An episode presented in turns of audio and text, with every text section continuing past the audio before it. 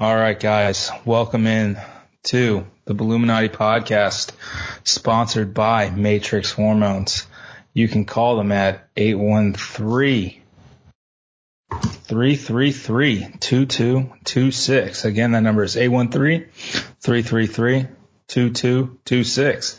You know, if you're not feeling right, uh, you're feeling down the dumps, you feel like calling, um, you You probably need to, you know, check out, make sure all your hormones are balanced. Uh, they can do that for you, um, whether it's, you know, B twelve shots or, uh, you know, testosterone maybe, or, you know, just making sure everything checks out. Uh, you can go to matrix hormones dot com and give them a buzz. Let them know that the Daily Stampede sent you. Call them at eight one three, three three three, two two two six. All right, guys. Well, it's, uh, a lighter podcast, a younger podcast tonight. Um, we've got Vito, Seth, and Nathan here. Um, Colin's doing something. Um, Steeg's doing whatever. So we're going to hang out for a little bit, talk. You're, you're not going to get as much nonsense from Colin. Uh, you'll get some like real news and stuff. So that's always fun. Um, real quick before we get into it, um, you know, last year we had a watch party for the Tulsa game, and it was a huge success for uh, for the Daily Stampede, and it was great to have all the fans come out. And we're doing it again, uh, October twenty-sixth uh, at three at three forty five against uh, E C U. Um, not three thirty. Not three thirty. Not four o'clock. Three forty five. Man, T V's weird. Um, so we're going to be at the Beef 'O' Brady's in uh, South Tampa at Palmacia. Um, it's where we had it last year. A lot of people turned out. It was great. I think we raised close to one thousand dollars for the site.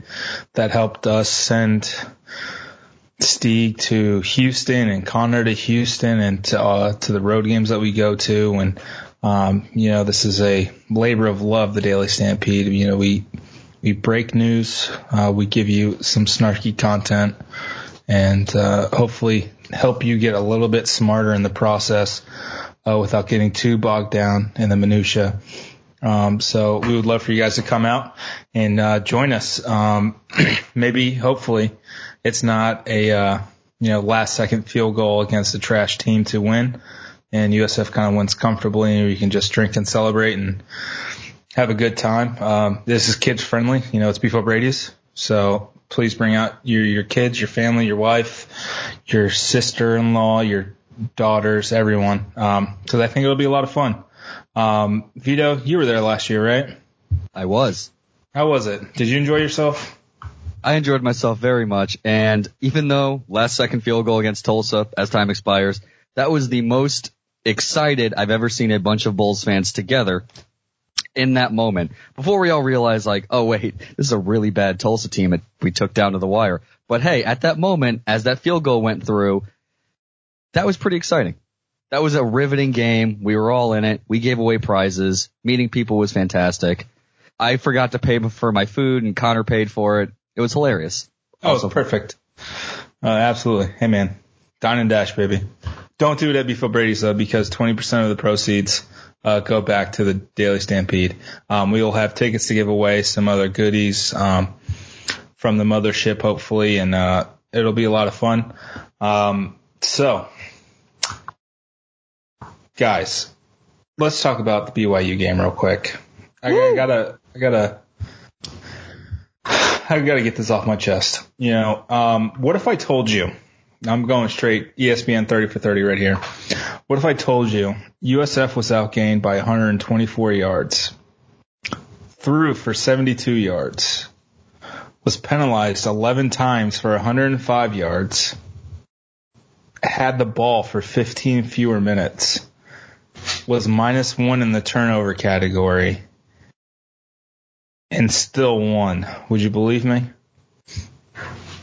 I would have said you're crazy, right? In this, in this era, in this economy?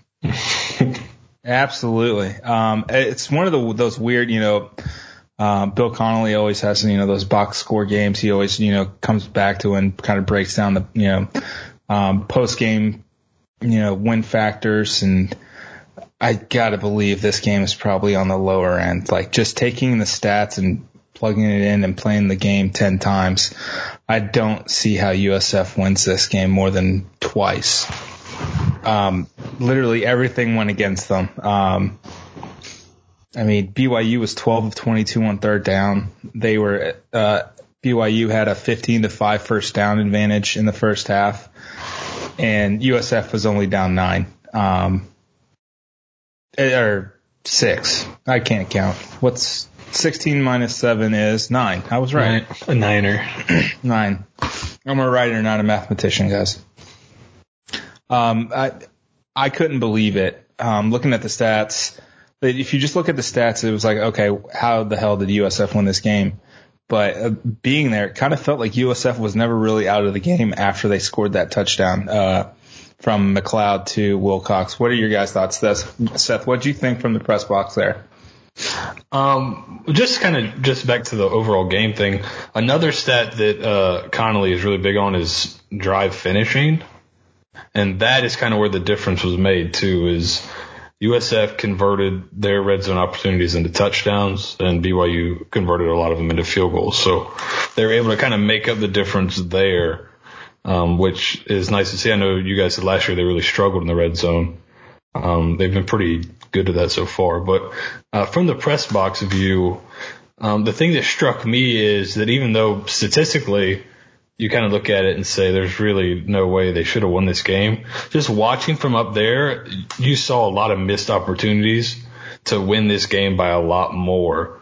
Um, it's one of those kind of ones where you, you kind of hate to say it, uh, but, you know, if um, – you know, if Blake Barnett's out there um, a little bit, maybe they score three or four more touchdowns, just because there was some stuff that was open um, that uh, Jordan with his hand injury wasn't able to hit. And so that, so being up in the press box and seeing it, it wasn't quite as kind of crazy for them to come back and win as it was statistically, just because you could see, and we kind of talked to each other a, a few different times, there was stuff open. Um, that was just missed, or bad throw, or just missed, um, misread. Uh, quite a few times it could have resulted in three or four more easy touchdowns for U S F. Yeah, I mean, I agree. I mean, those last, those final three B Y U drives, they ran thirty plays and gained, oh God, I'm trying to do quick math, one eighteen. One. seventy-two. They gained one hundred seventy-two yards on those final three drives and scored nothing. Um, you know, a lot of empty calorie yards, uh, those, you know, those last three drives, you know, uh, missed field goal and then two turnover on downs. Um, it's, it, it's impressive that U S F was able to find a way to win a game where, I mean, if you just if you had just looked at the box score without knowing the score, you would have thought B Y U won by like twenty-one. Mm. Um, Another thing about this game too is they never, uh, for the first time in a very long time, you saw uh, defensive sequences that they were actually able to make stops. It almost seemed like it was tailor made that okay, this is when they're going to break and they're going to give up the big score. But they were be- able to bring the pressure. I mean, they had. It's what, six sacks for the first time since twenty twelve or something like that? Yep. Uh, the most sacks. Um, and uh, even offensively, making adjustments and realizing that we don't need to pass the ball. We can, we have success running it and figuring out a way to make it happen. I mean, just over the past couple years, you feel like you don't see that. You, you, you see a team that would probably lay down or try not to try do anything different, but The, the guys believed in it, and they played well and played hard, especially at the end of that game. So that's something that felt def- very odd, especially looking at that box score. If you put this game in twenty seventeen or uh, twenty eighteen, rather, uh, you probably see this as one of those games that uh, they hung around for a little bit and probably got blown out in the end. But I mean, that I understand B Y U was on their third string quarterback at that at at some time, but still, you know, all these guys are on scholarship, like Seth likes to say. I mean.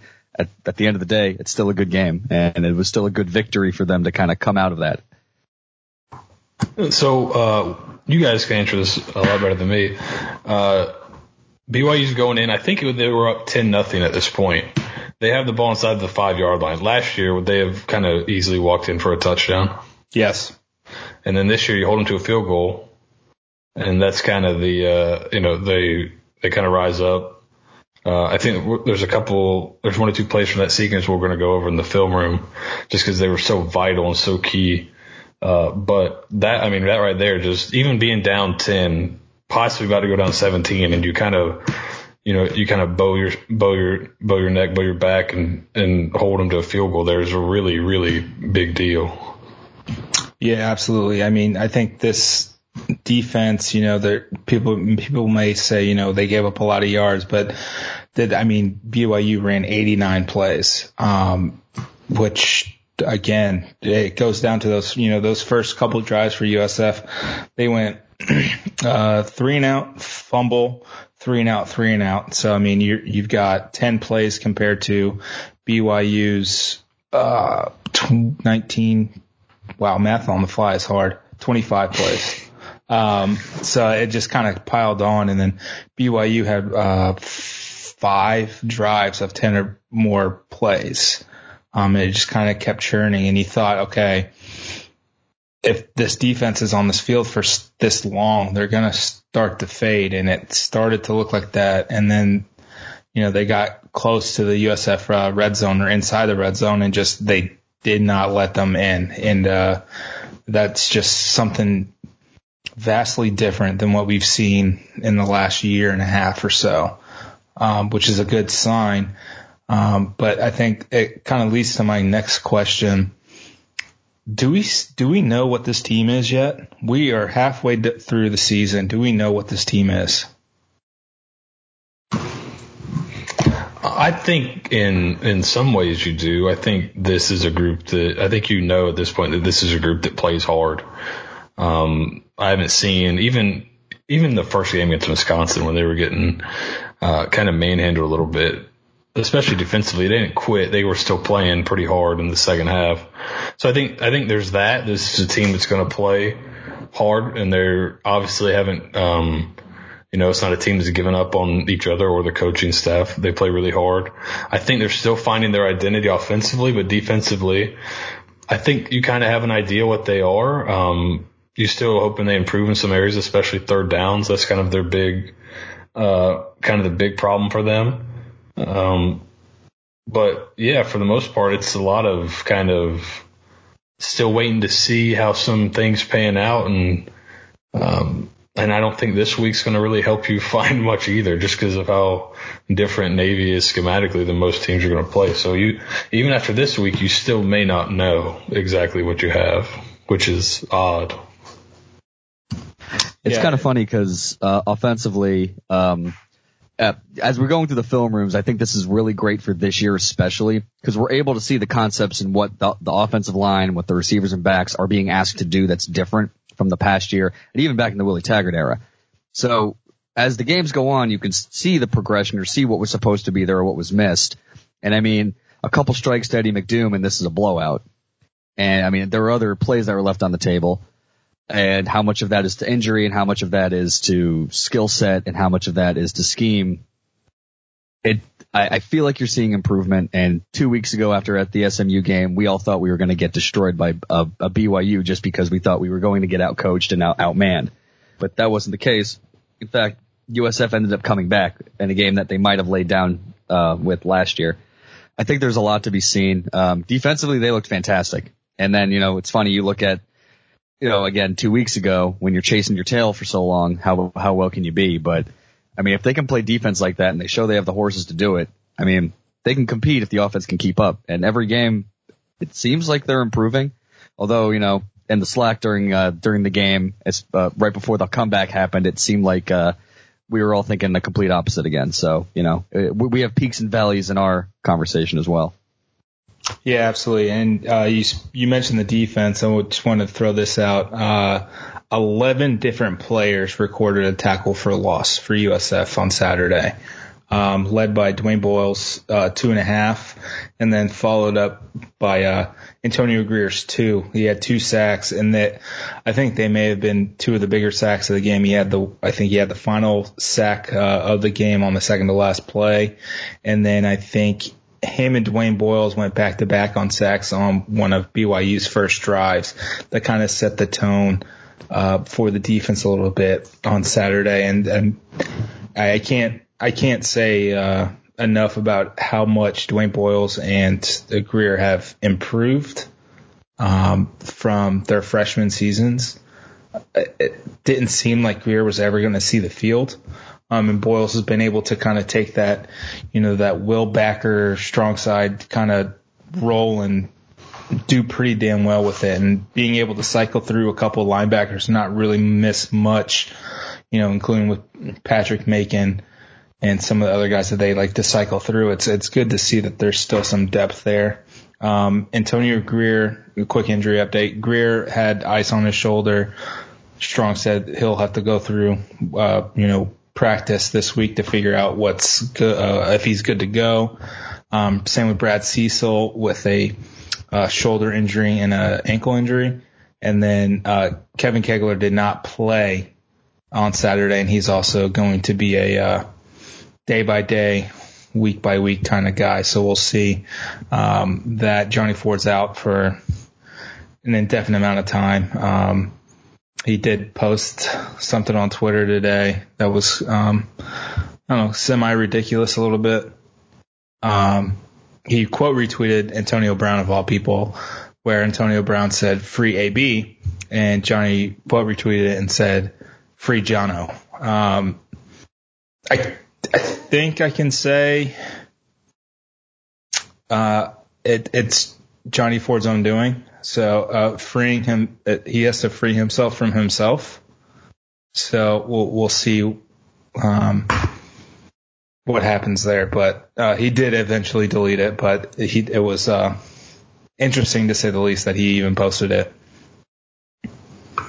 Has there been any update on Uh Barnett? Just hearing, uh, I know Strong said Monday that he wasn't going to play. Have you heard anything else about him? Last week they kind of made it seem like he was having to go see other doctors to have him take a look at. Is this something that's going to be an extended absence for him? Um, yes, I have heard. Um, it doesn't seem likely that he plays in the next couple of weeks. Um, from what I can understand, you know, as you mentioned, they, you know, kind of went to go see other doctors, and I, I don't know the full extent of the injury. Um, I've been told it could be multiple weeks. Hopefully not. I think having him pushing Jordan McLeod, um, is a great thing, especially with Jordan's hand being hand wrist being whatever it is. Uh, it's tough only playing. Playing with one scholarship quarterback, because if Jordan goes down, where do you where do you run? You're going to run Kirk Reigel out there against Navy, against Temple. Um, that's scary. It's a scary situation. So you got you got Navy this week, E C U the following week, and a bye week. So shooting, I, if I was a betting man and understood how coaches think a little bit, I think they're going to try to get to the bye week and then reassess Barnett's injury and see where they sit from there. That's pure speculation on my part, but it, it, the common sense in me thinks they're going to try to get to the bye week and then reevaluate from there. Um, but it does seem like Blake's going to be out a little bit. So a follow-up question. If Blake was available to play and um, Jordan McLeod said he had a stinger as an addition to his hand, do you think they might have made a quarterback switch in uh, during the B Y U game? You know, it's possible. It really is. Um, but I think we'll see. Uh, hopefully, in the in the film room, and kind of what what we've all noticed is they just they ran the ball down B Y U's throat. Like, I could be the one handing the ball off to Jordan Cronkite. Um, I, I don't think it would have mattered. Um, But it's possible just to kind of give them that threat of a pass. And again, you know, Seth, you mentioned it. If if Blake's out there and healthy, I think with Jordan ailing, he hits those post routes and doesn't and throw I, it to and, the corner. And that's not to say that uh, healthy Jordan doesn't hit those either. But he even kind of he even said uh, himself after the game, Jordan did that. He kind of he said he went and kind of told the coaches, "Hey, I'm not really going to be able to throw the ball much more." So it's kind of what he said after the stinger or something to that effect, where he's like, hey, uh, can we run the ball a little more and help me out? Um, so I want that, that I think maybe that could have been a possibility that if that stinger happened that early in the game that you may have seen the backup, but he kind of gutted through it. And he did make some good throws in that game. Even after that, he made a throw to, uh, Wilcox on like a crosser between two or three guys. It was really, really nice. Um, but yeah, I, I don't know what would have happened if, uh, you had healthy Blake as a backup there, because he, he would definitely wasn't himself. Jordan wasn't. Yeah, no, I definitely agree. I think it could have been a, a you know, a little switch maybe at halftime or something, or uh, just to give him a blow to try to get some feeling back into his hand before having to run right back out there. Um, but we'll see. Um, I want a special shout out to Trent Schneider, who just bombed the ball down the field the entire night. Uh, five punts for an average of fifty-two point eight yards, which uh, resets his uh, school record of average yards per punt in a game that he set uh, at Georgia Tech uh, in week two. Um, but, I mean, none better than that sixty-one-yard bomb on the, the final punt of the game that kind of flipped the field and forced B Y U to drive all the way down the field before kind of just running out of time. And, uh, I mean, hats off to him. I think him, Kronk in the offensive line, and then Dwayne Boyles won the Players of the Week, and they were much, much, much deserved.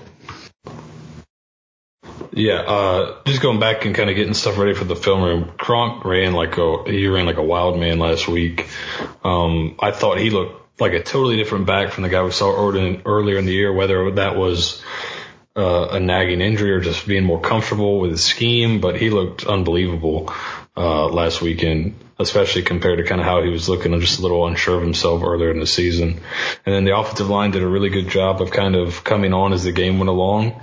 And um, there's we'll, we'll show a few examples of the film room of stuff they weren't able to do a few weeks ago that they did really well in the game, such as kind of, for example, the the outside zone, which they were having a lot of trouble with early in the season. They ran it to perfection a few times in the game. So I think on, on the offensive side of the ball, those guys played really, really well and really stepped up, and that's really the reason they were able to come back and win the game.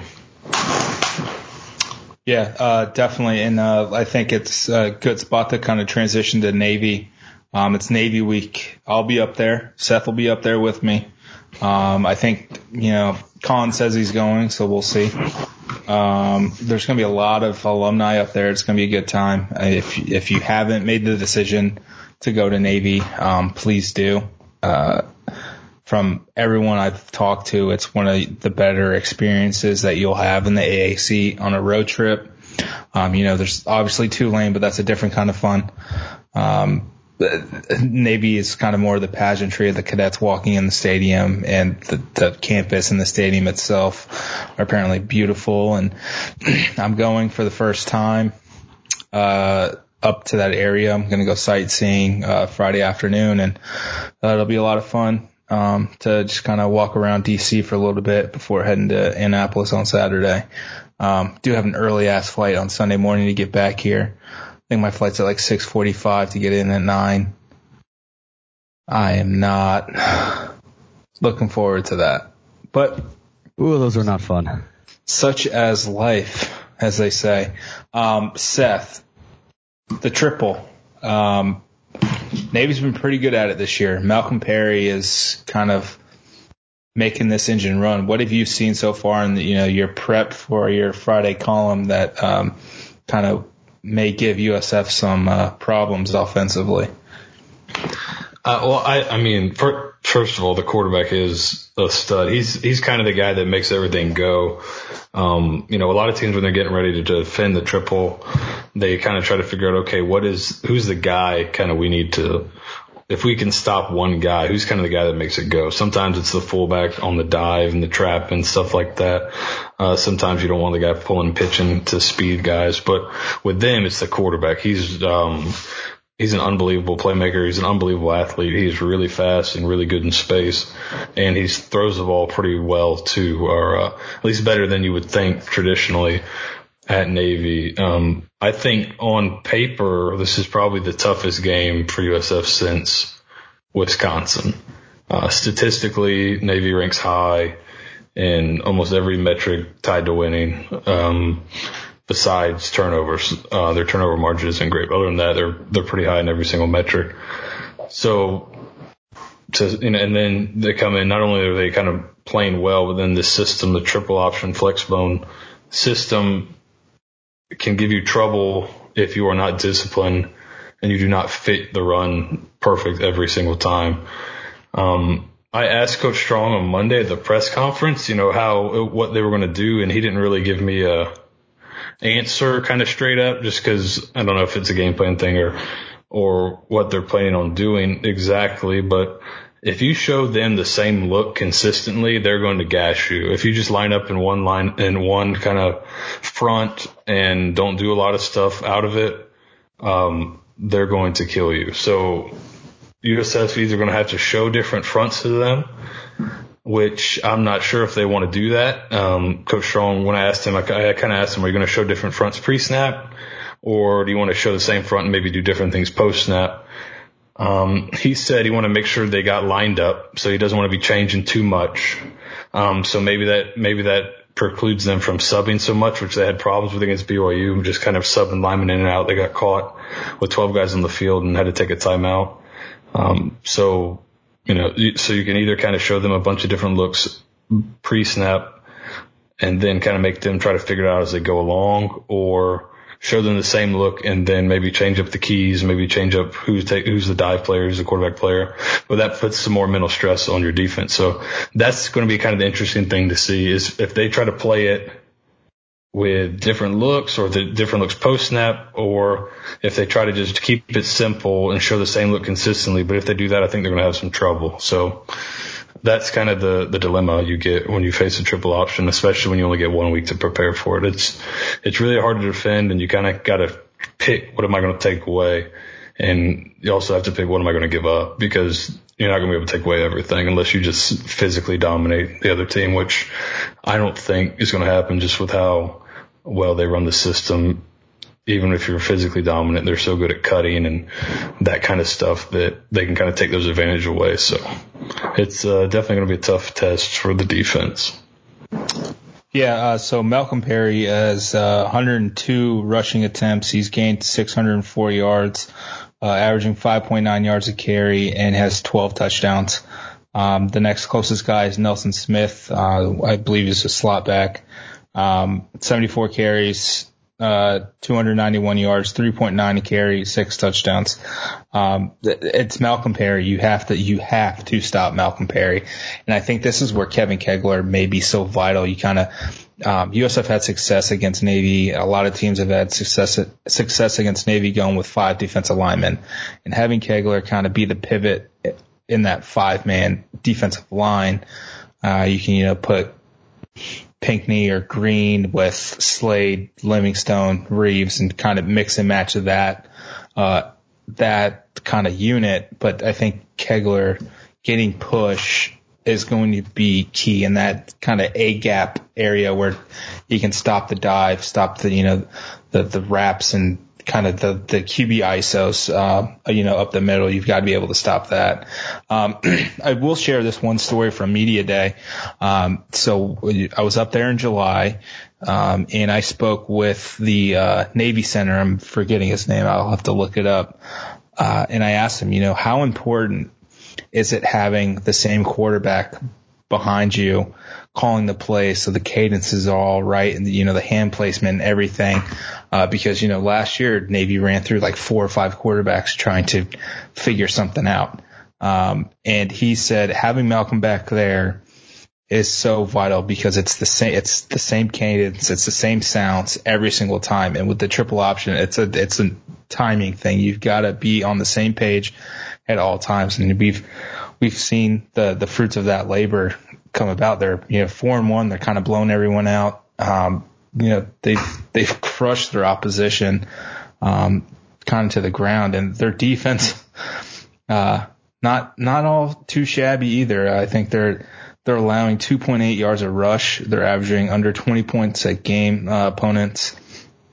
Navy is, I think Navy's legit. I think it took them a while to kind of figure out the new, you know, cut block rules, and it, get, it took them a year to figure it out, and they seem to figure it out. Um, Coach Ken's a smart dude. He was on the podcast last year. He's a smart, smart guy, and he just he was able to figure it out. Uh, last week they blew out Tulsa forty-five seventeen, beat Air Force a couple weeks before that thirty-four twenty-five. This is going to be a tough game. I don't know if U S F can win. I don't know if they can capitalize on their possessions, uh, their very, very limited possessions that they'll have, and that's going to be key. You have to capitalize on the, you know, eight or nine possessions that you may get. Can't turn the ball over, or you are screwed. Yeah, and, and Coach Strong kind of emphasized you got to start. There's no, like, you can't have the same start you did against B Y U. You got to start fast, and I think this is going to be a week where uh, catch and run is going to be really important offensively, because they will give up. They'll put eight in the box and stop the run, and they'll kind of play um, what appears to be, I'm still kind of watching more, but what appears to be kind of cover three behind it. So they'll give up kind of short throws and try to rally and tackle, but you know, if you can win outside one-on-one, break a tackle, and get some run after catch, um, that's going to be kind of – I think that's going to be a key in the game is run after catch. Um, and like you said, you're going to have limited opportunities, so you really got to take advantage of it. Um, I'll be interested to see defensively. You know, there's there's two things if I had Coach Strong on Truth Serum that I would ask him. Um, the first was the question I asked just to see if I could get him to give me some information on Monday. Just kind of what, what kind of, are you going to show a bunch of looks? Is it going to be pre-snap or post-snap? And the second question I would ask is if he's worried about Navy going tempo, because they are a ball control offense typically, but so far this season, U S F has had a lot of trouble with tempo. And I think Navy in the past has shown that they can go tempo if they want to. They usually don't want to, but if their defense is playing well and their and U S F's offense is not getting off to a fast start, I think um, that could be a wrinkle that gets thrown at the Bulls. If uh, if they can go up tempo, that's when the S M U game, when they were getting those big runs and getting totally out of gaps and guys not in their gaps, that was because of the fast tempo. And if you can combine tempo with some of the option principles, Um, that could be a recipe for a really, really long day. So I wonder if they're going to, we're going to see any of that on Saturday. Now, knowing Navy, just, you know, they may just want to stick with their ball control stuff, but if they do go to some tempo, that could be a big problem. So that's kind of, those are the, that, those are the kind of wrinkles that I'm interested in seeing. Yeah. And then, you know, Navy's, they've run out of the shotgun a couple of times this year. That's kind of completely different than what they've ever done before. It's kind of a little uh, two-lane um, Willie Fritz style, which is just another added wrinkle that, god dang. I mean, how many more wrinkles can this Navy offense get? Um, I think, uh, you know, in the red zone, Navy scoring on scoring touchdowns on ninety-one percent of their possessions in the red zone. Uh, they're twenty of twenty-two. Uh, compare that with their opponents. They're seven of thirteen scoring touchdowns. Uh, you've got it. You've got to get off to a fast start. And, you know, the score by quarter, Navy's Navy wins the first quarter forty-four thirteen, and then in the second quarter it's seventy to twenty. You cannot get behind this team, because if you're trying to throw to catch up, um, there's going to be a lot of three and outs, a lot of, you know, five and outs, six and outs, and your defense is going trotting back onto the field for another, you know, bloodletting of a twenty-two play drive. It's, you can't let that happen, or you're, you're going to be so screwed. Um, and, even in the passing, you can't, you have to keep it honest. You know, Malcolm Perry's completing sixty-five percent of his passes, four hundred eighty-nine yards, three scores, um, averaging almost one hundred yards a game, which is uh, completely different than what Navy's done in the past. Uh, they're, they can, he can hit the, hit the deep ball. I think they're averaging over like twelve or nineteen yards of completion. Um, so they're number, they're number one in the country in yards per pass attempt. They don't, they haven't attempted a lot of them, but they're number one in yards. So they're above Oklahoma. They're above Washington State. They're above Alabama, L S U. Number mm-hmm. one passing yards per attempt is Navy. Yep. Uh, twelve point four. And then their average, uh, per catch is nineteen point eight.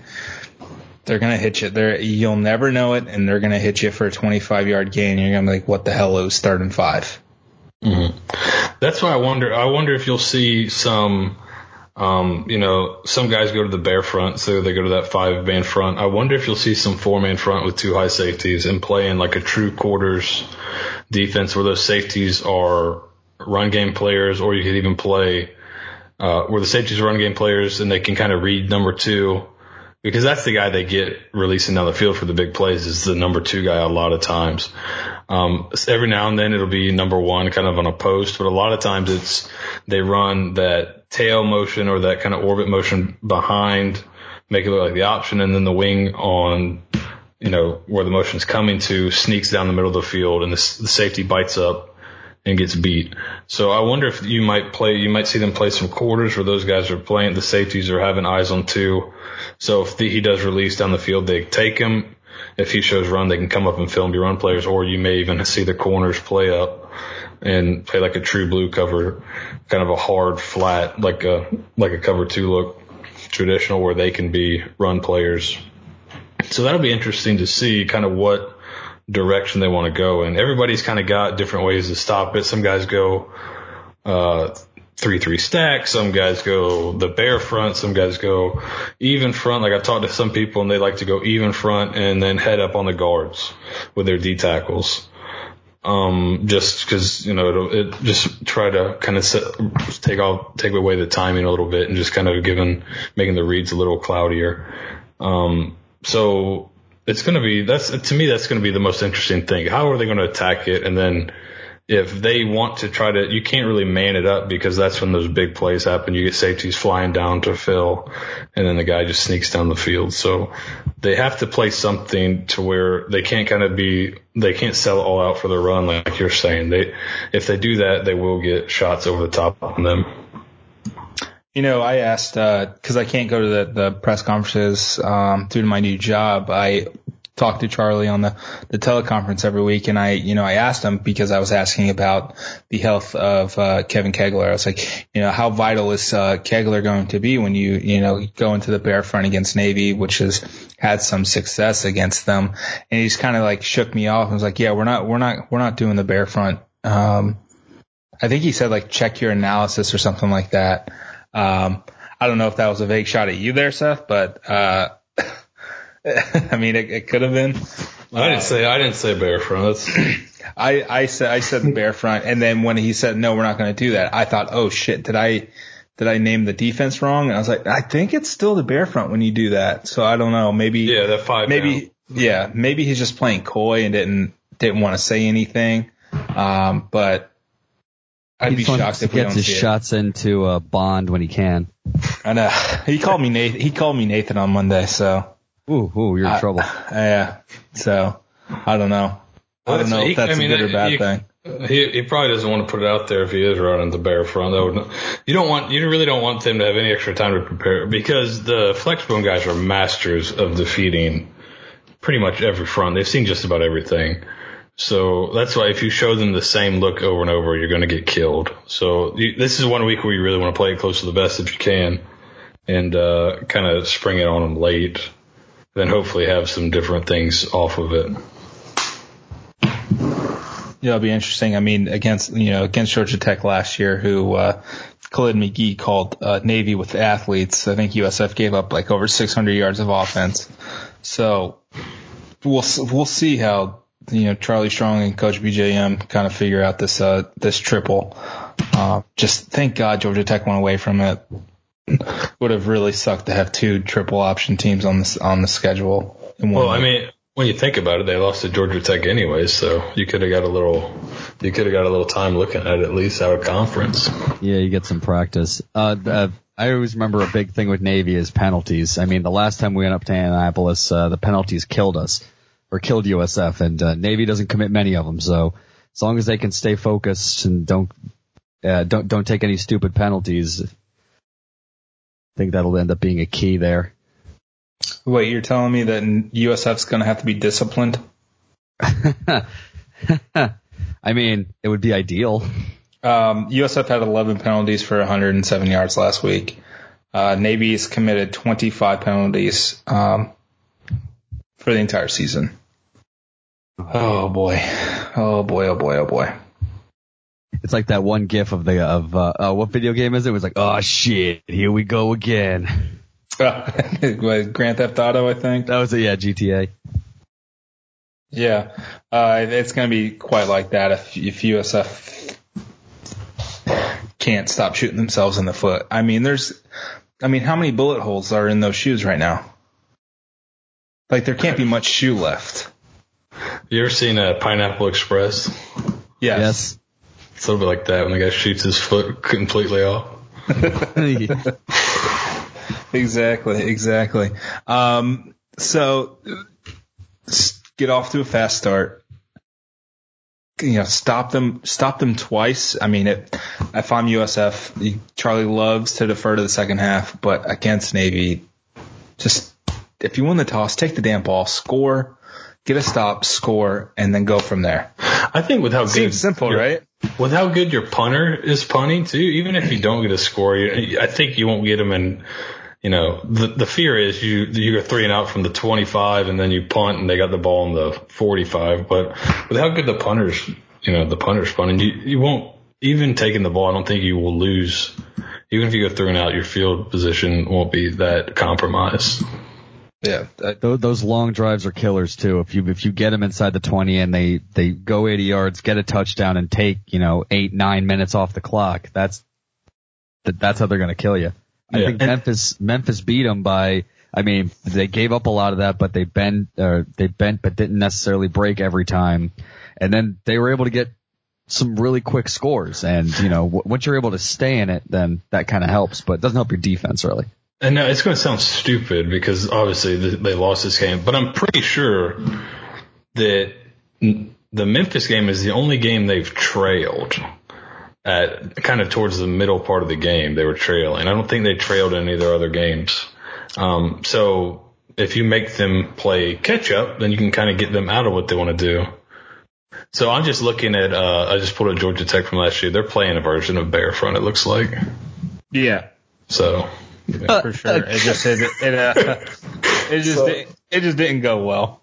Yeah, they got a nose. They got looks like two threes. They're not. I don't think they're four eyes. It could be four eyes, but it looks like two threes. And then the and instead of having the ends on line of scrimmage, they're kind of uh, a little bit wider and displaced. But yeah, no, that's uh, they may be doing something different after watching a couple of these plays. Yeah, um, you know, Navy was Navy was up at halftime against Memphis this year, and then.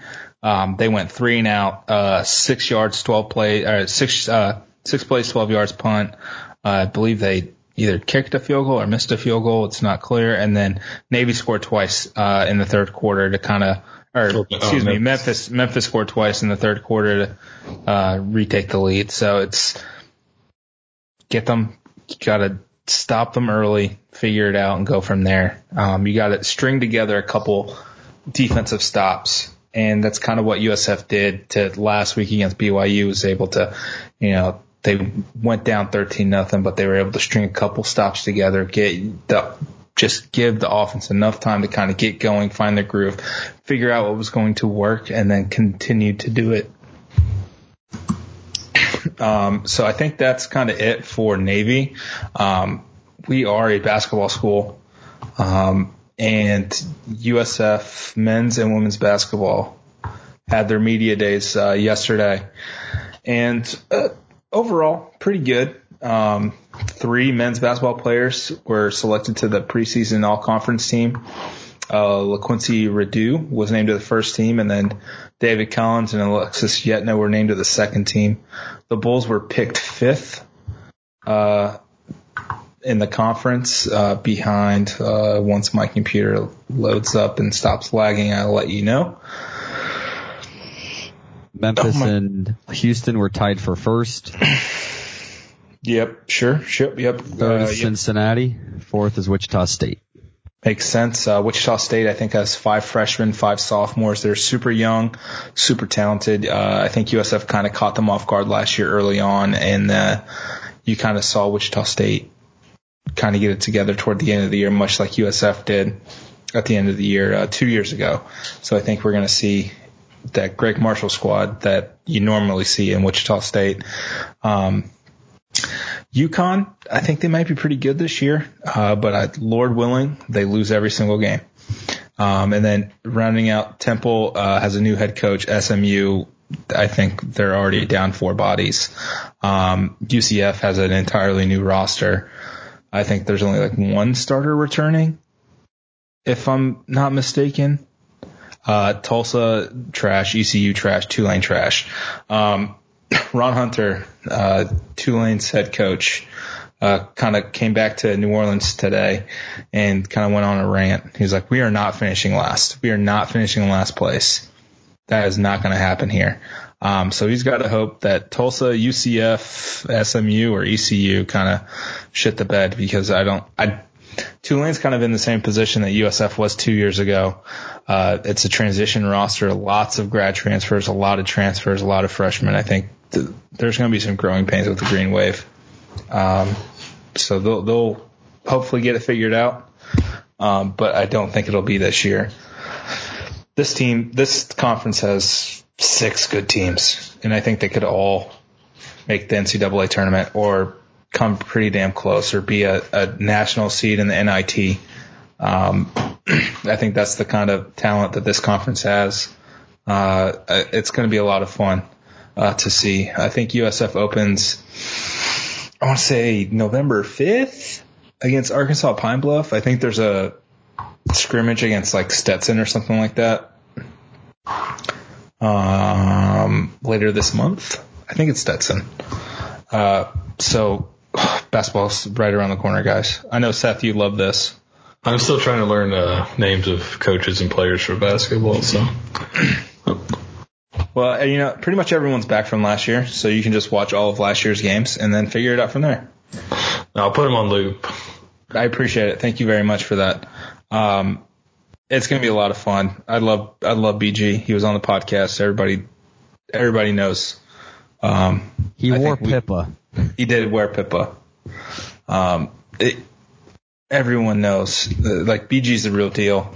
Um, and hopefully he's around for quite a while. Um, I think he signed a six year deal and he's in year three of a six year deal. You typically want coaches, um, to have at least four years remaining on a contract, uh, for like, recruit, for recruiting purposes.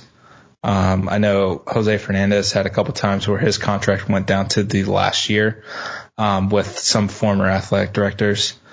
And I do not think he wants that. I don't think we want that to happen. It was, and so hopefully something happens here soon. Um, yep. So, uh, October twenty-ninth, Tuesday. So the Tuesday after our watch party, uh, U S F hosts Saint Leo. I, I knew it was a green team. Uh, they host Saint Leo at the Yuengling Center, and then they open the next. Uh, they open the season the following Tuesday against Arkansas Pine Bluff.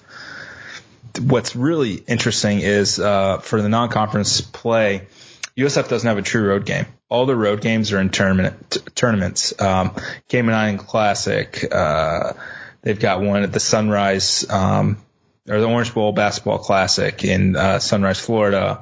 The Battleground two K nineteen tournament in uh, Houston, um, and then they get into conference play. I think B J's kind of uh, he's up to up the ante a little bit with uh, the non-conference games, and we'll see what this team's really made of. I'm excited for it. Um, Vito, you were a huge part of the Daily Stampede's coverage of men's basketball. What are you most excited about? I'm really excited about the non-conference slate. They have a lot of Uh, they, they up the ante a little bit. Uh, really the whole conference is, uh, as well. Um, it'll be really interesting to see before they have to play each other in conference, to, uh, how well the, the, this, these teams can do out of conference. The American Athletic Conference is getting some flack about, is it a good basketball conference? I think it really is. It's going to be really fun to see some high quality basketball games. Um, in the Yuengling Center, both in conference and out of conference. And, I mean, that new court is always going to be a lot of fun. I'm totally looking forward to having a, a big-time game against Houston or Cincinnati, you know, for one of the top spots in the conference, and being there to be able to film it or cover those games. So it'll be uh, it'll be really interesting. Yeah, I mean, we get Memphis and Houston at home this year. Um, they're part of the, you know, the, the home and aways, which are fantastic. Um it's going to be a lot of fun. We get Cincinnati at home. We finished up with S M U at home. Um, it, I'm so excited for this season. Um, it's going to be a lot of fun. This team could probably do some damage in the tournament if they got into it. I think it, if they can find the shooting stroke, um, Zach Dawson, I think, is going to be huge, taking the place of T J Lang, um, as a, you know, maybe the three and D kind of guy. Uh, not sure how well Zach's defense is right now, how, how up to par it is, because T J Lang was phenomenal defensively for the Bulls last year. I think, um, I think he maybe missed a little bit on the perimeter, but you still have uh, Quincy and David Collins as your primary backcourt guys, and Xavier Castaneda is kind of taking a leap this offseason from everyone I've talked to. Like, the, he's going to be a real deal. Like, if he, he's your third point, he's your third guard, you're doing all right. Um, I, and the, you know, the, the style of play um, Brian Gregory likes to play, especially with these guys, is very fun too. If they can start getting going and playing high flying, a lot of three pointers, good defense. I mean, get get the the city to buy in, get the students to buy in. The Yuengling Center is a nice place to watch watch a basketball game. You have a men's and a women's team who are going to be very good. It'll be very fun this uh, fall and spring. Yeah, absolutely. We're going to find out if there, if the Yuengling Center was truly built on an Indian burial ground, um, because it kind of seems like either one team's really good and the other team sucks, or, or one team is kind of good and the other team, uh, half their roster's injured.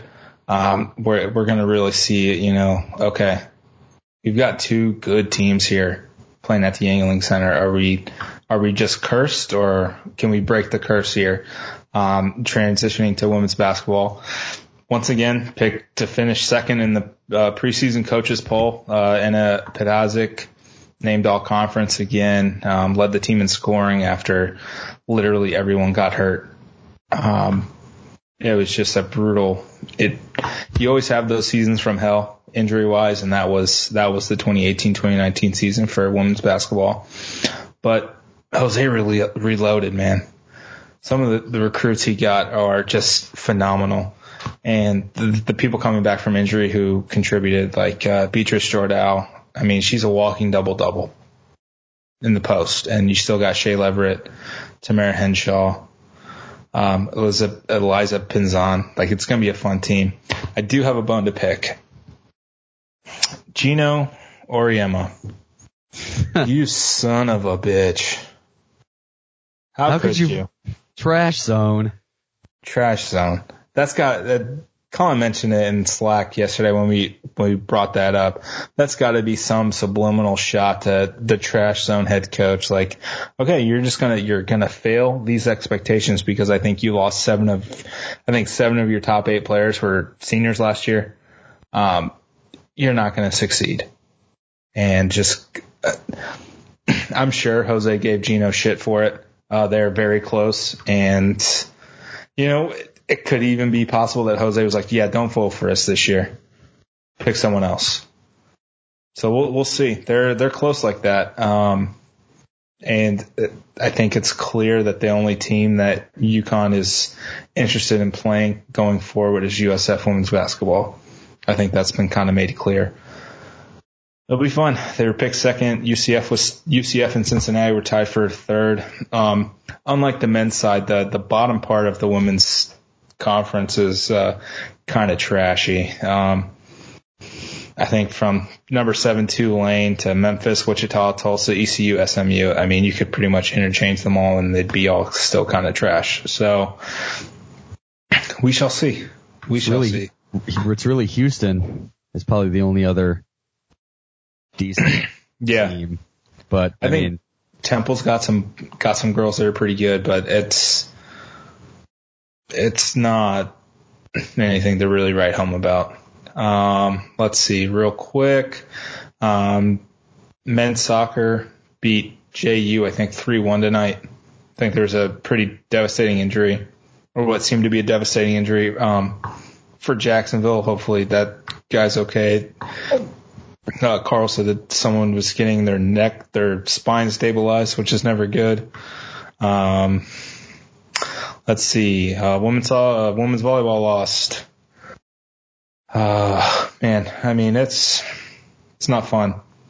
It's really not fun right now um, for volleyball. I think, uh, unfortunately, I think Courtney Draper may be uh, – I think her seat's a little hotter than Charlie Strong's right now. And that's that's saying a lot. I think if we – I think we asked this question a couple weeks ago. You know, who was who was on the hotter seat, Courtney or Charlie? And I think it was Charlie by a mile. And uh, I think it may have switched a little bit here.